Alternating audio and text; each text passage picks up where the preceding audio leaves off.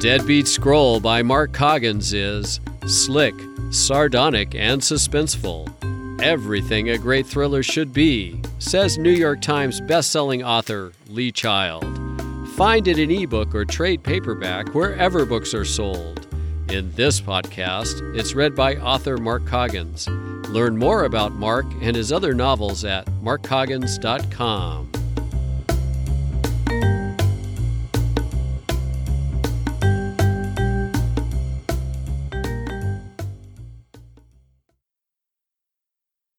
Chapter 22 Hive Times I stepped out onto Mission Street with the intention of returning to the office to enlist Gretchen's help in researching the Hive's dream. I figured they had to have some sort of internet presence, and when it came to the internet, Gretchen would be a thousand times more likely to dig up something than I would. Then I realized that Kim might already know something about them, and that it would be better to start with her then it dawned on me that I hadn't been in touch with her since I found her friend Tu Yin dead in the bathtub of the residence hotel. I felt like a gold plated heel. It was bad enough that Tu Yin was dead, but I should have been the one to break it to Kim rather than the cops or the five o'clock news. I hurried up Mission to Second Street, cut over to Post, and then jogged another half mile or so until I reached the nail salon. It was just after 4 p.m. when I arrived, and I was flustered and breathing hard. Not exactly the composed demeanor I wanted to project when I spoke to Kim. I would have loitered outside to catch my breath, but there wasn't any point. Kim was leaning against a parking meter on the sidewalk in front of the salon, smoking a cigarette. When she saw me, she stubbed out the butt and came over to where I was standing. I started smoking again, she said in a deflated voice. I didn't know you quit. Yeah, about five years ago. You heard about Tu Yin. She nodded. On the radio this morning. I suddenly didn't know what to do with my hands. I started to slip them into my pockets, then I let them drop back at my sides. I should have gotten in touch immediately. It's just, it's just there's been a lot going on. She stared at me as if I were on stage and she was waiting for me to produce a forgotten line. Don't just stand there like a statue honoring the confused. Comfort me, hug me or something. I stepped over to hug her and lifted her nearly off her feet. She weighed almost nothing. I'm sorry for the loss of your friend and for letting you hear about it from somebody else. It's not your fault, she said into my sternum. Tu Yin was probably dead before I even asked you to check on her. What I need now is for you to do what we talked about chop some rooster necks. She punctuated her point with a sharp squeeze. I squeezed her back and slipped out of the embrace. Yes, well, about that. Is there some place we can talk? I could use some more of your help. She sniffed and gave a wan smile. We could talk while I give you a pedicure. Uh, no. Then let's adjourn to the executive suite. She led me through the salon door past the client chairs and the soapstone Buddha to another door in the rear of the building. She flung that open to reveal a cramped break room with a folding table and a couple of folding chairs. A rice cooker and an electric tea kettle set in the middle of the table, surrounded by women's magazines with their mailing labels torn off. The whole space smelled faintly of miso soup. Kim took the chair farthest from the door and gestured for me to take the other one. She pushed the magazines to the side and rested her hands on the table. Tell me what you found out at Yin's first. The news story was pretty sketchy. I recounted the story of finding Tu Yin and Mrs. Kongsheng Chai in the bathtub. I was tempted to leave out the part about Tu Yin being tortured, but I wanted to hear Kim's ideas about it. I tried to slide it in with a vague reference, and it slid about as quietly as the Rose Bowl parade. Torture? Kim nearly shouted. What kind of torture? I shifted in my seat, making the folding chair squeak. With a heated blade. How exactly with a heated blade? That's enough detail, I think. She took hold of bunches of fuchsia colored hair on either side of her head You are really going to have to chop some necks now. You don't know the half of it. It looks like they've kidnapped my client, and they may have done the same to her. Your client? I thought you were trying to find out who killed your friend. I am, but this client is really my friend's client. He was working on an investigation for her when he was killed. It felt odd calling Angelina a client at this point, but I didn't see any value in detailing the story for Kim. Shit! This is even scarier than I thought. It's not going to blow back on me, is it? No, I've kept your name out of it, with the cops and Wo Hop To. You've talked to them? Wo Hop To? Yeah, and I've changed my mind. I don't think they had anything to do with it. I told you, this is too fucked up. They just want to make their money and be left alone. She smoothed her hair back down around her ears. Why was Tuyen tortured? I was hoping you could tell me. She knew something her killers wanted, I guess, and it was something she didn't want to tell them. Kim stared down at the table and shook her head. I've no idea. She didn't know anything, except maybe the best time to stick a finger up a guy's butt when giving him a hand job. I cleared my throat. I don't think that's what they were after. Let me ask you about this other thing then. I explained what Thompson had told me about the Hive's dream renting out the secret room at Golden Fingers. Does that ring a bell? Maybe. You remember I mentioned that another girl at Golden Fingers told me about a polysexual family or club or something using the room. I think that's them. I don't remember the name exactly, but it had dream or dreamy in it. Can you find out for sure? I can try. She pulled out a cell phone from her pocket in the apron she was wearing, hunted and pecked on the screen for a moment, then dialed a number. A moment later, she said something in what I assumed was Vietnamese. There was a lot of give and take on the phone for more than five minutes. I amused myself by perusing articles in the magazines. It's okay to change your man, because secretly he wants you to, and my gyno talked to my vagina, and other doc shockers. Kim eventually signed off with a not very Vietnamese ciao and looked over at me. Picking up any tips? Not really, but I'm beginning to think there's more to being a woman than I realized. Well, duh, but it doesn't have anything to do with what you'd read in those magazines. What'd you find out? The group isn't exactly who I thought they were, but it's the same people, the Hive's dream. It is. It isn't a single poly family, though, or even a local swingers club. They are a worldwide affiliation of poly families. Kind of like the Masons for Pervs? Sort of. The local branch is probably the one that talked to Mrs. Kongcheng Chai about renting out the room on an exclusive basis. My friend didn't know anything about that, though. I thought about Chris's note and how he had described Brendan and Andreas as being part of a family. If it's an international organization, would out of town members get reciprocal privileges? Sure, I think that's the point of it.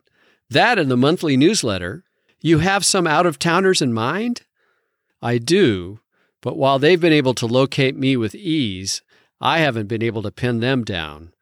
If I could talk to someone with the local branch, I might be able to trace them. Then it's a good thing my friend made an outcall to a local Hive Dream daddy.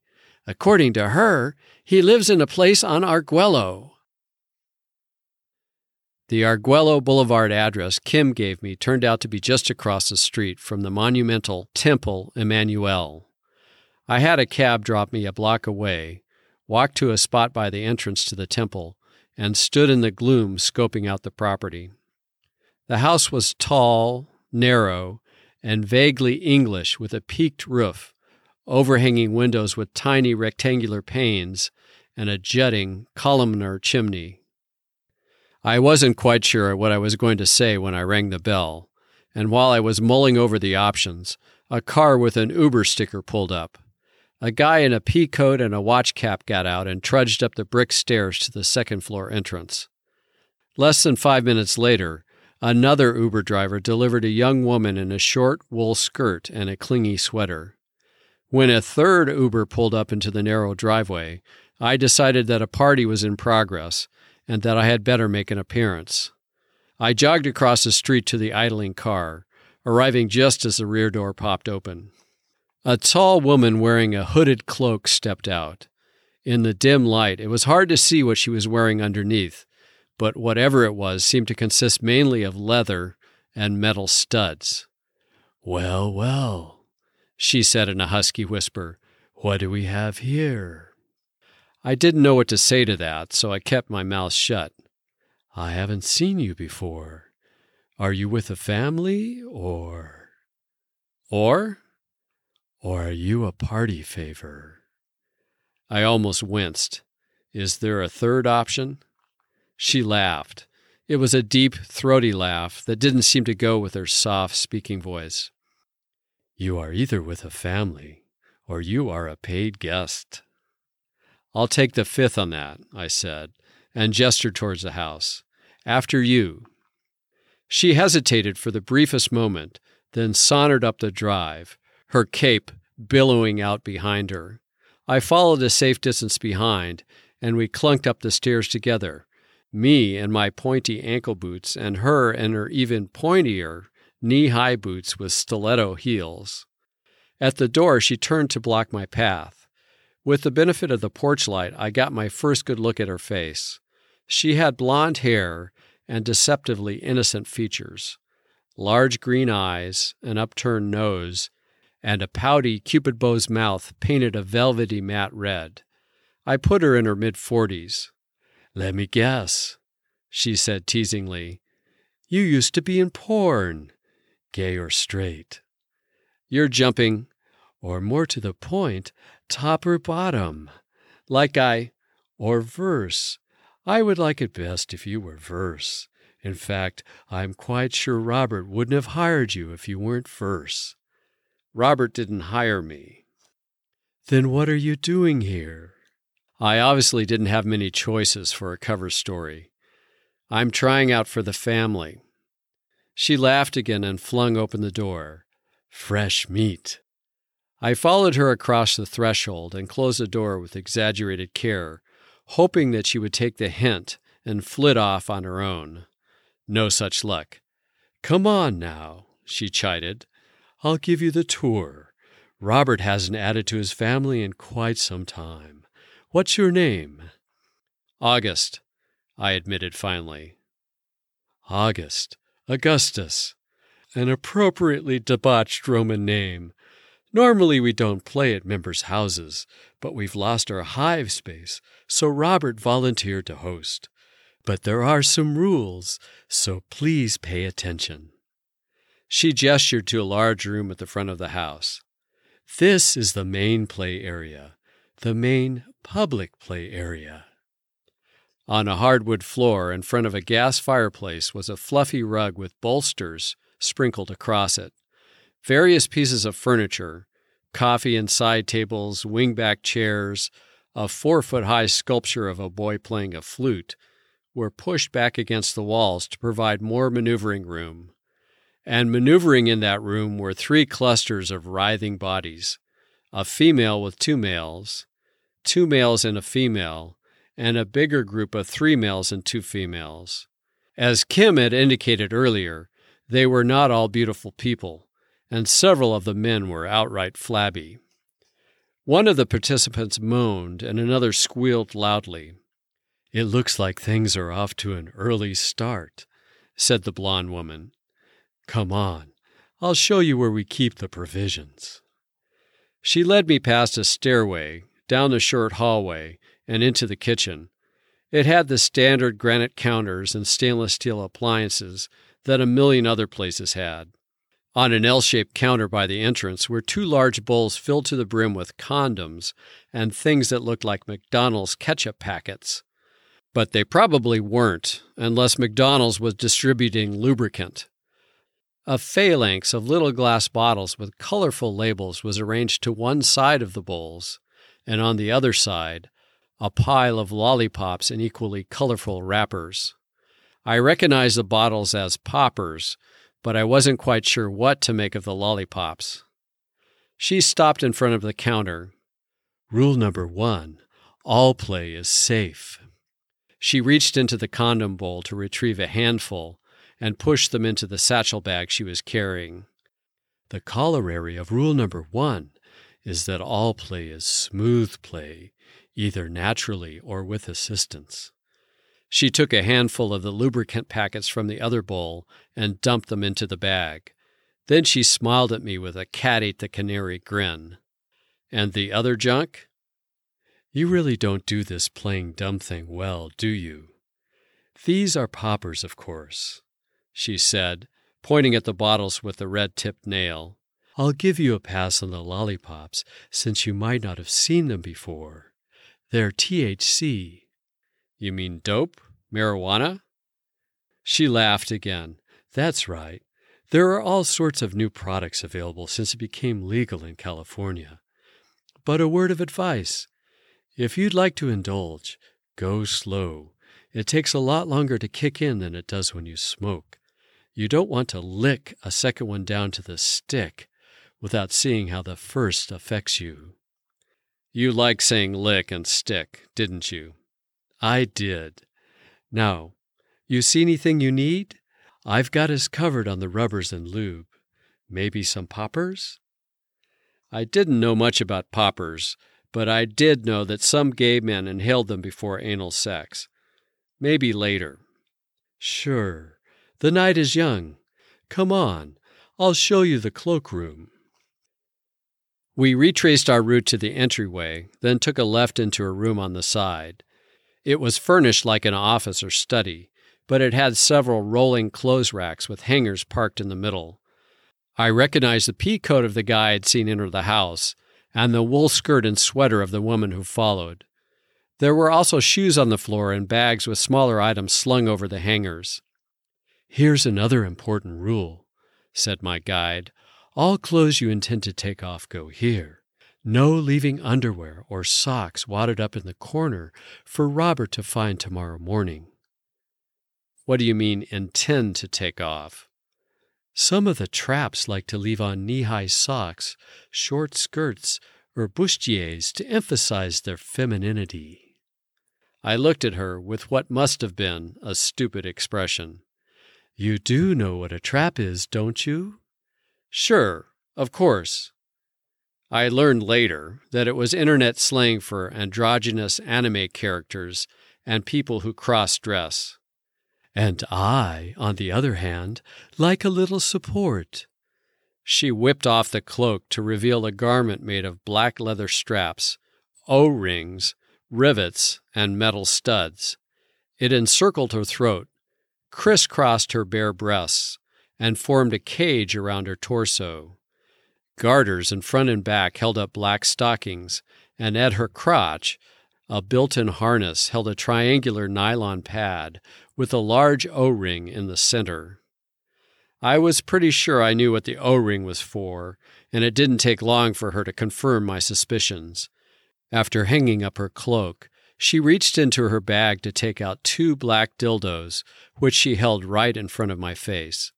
One was large, and the other even larger. Pick your pleasure, she said in her husky whisper. I took her hand by the wrist and lowered it. Let's not get ahead of ourselves. I like a little foreplay first. Of course you do. Would I be correct in assuming that you are the head of one of the poly families? She tapped me on the chest with the dildos. Now you are getting it. We have three families here tonight. Robert, as you know, is daddy of one. I'm the mommy of the other, and Sid is the daddy of the third. And mommies and daddies have special privileges. We each have a bedroom upstairs reserved for private play. Now, why don't you get undressed and we'll go to my room? She had a lovely body, but I had no intention of going anywhere with her. She scared the bejesus out of me, and I needed to stay focused on the reason I'd crashed the party. Do you know a daddy named Brendan by any chance? No, no Brendans. Why? No special reason. She put her dildos back in the bag and smiled. Let me help you off with your jacket. Shouldn't I check in with Robert first? Let him know I'm here? No need. You've already checked in with Mommy. And if I know Robert, he's in his room entertaining a crowd. I'm different. I like to start the evening with a little quality one on one time. I patted the lapels of my jacket nervously. I was wearing the Luger in a holster underneath, and there was no way I was letting her take it off. Let me make a quick pit stop first. Bathrooms are upstairs? She laughed. Ha ha, yes, they are. I see what you're doing. You're going to sneak a Viagra or a Cialis from your jacket pocket. Fine. Go ahead.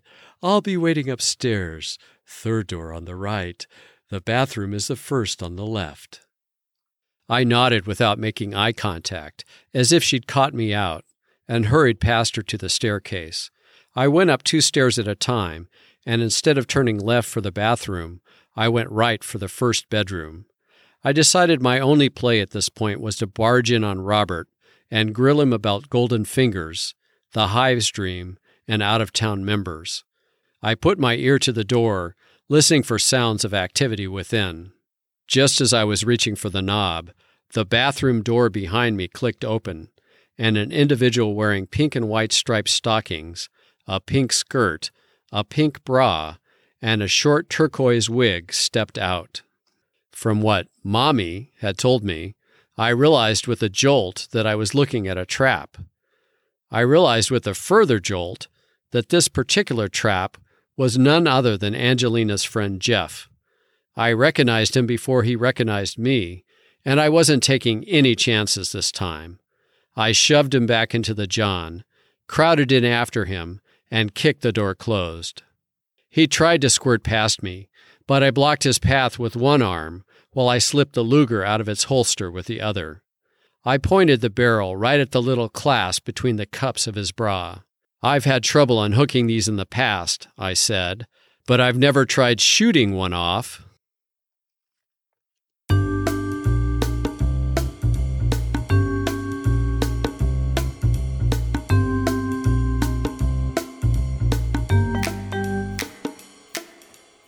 You have been listening to The Deadbeat Scroll, a book the New York Journal of Books described as a glorious potpourri of violence, black humor, sex, and a hunt for a lost manuscript. Find it in ebook or trade paperback wherever books are sold. In this podcast, it's read by author Mark Coggins. Learn more about Mark and his other novels at markcoggins.com.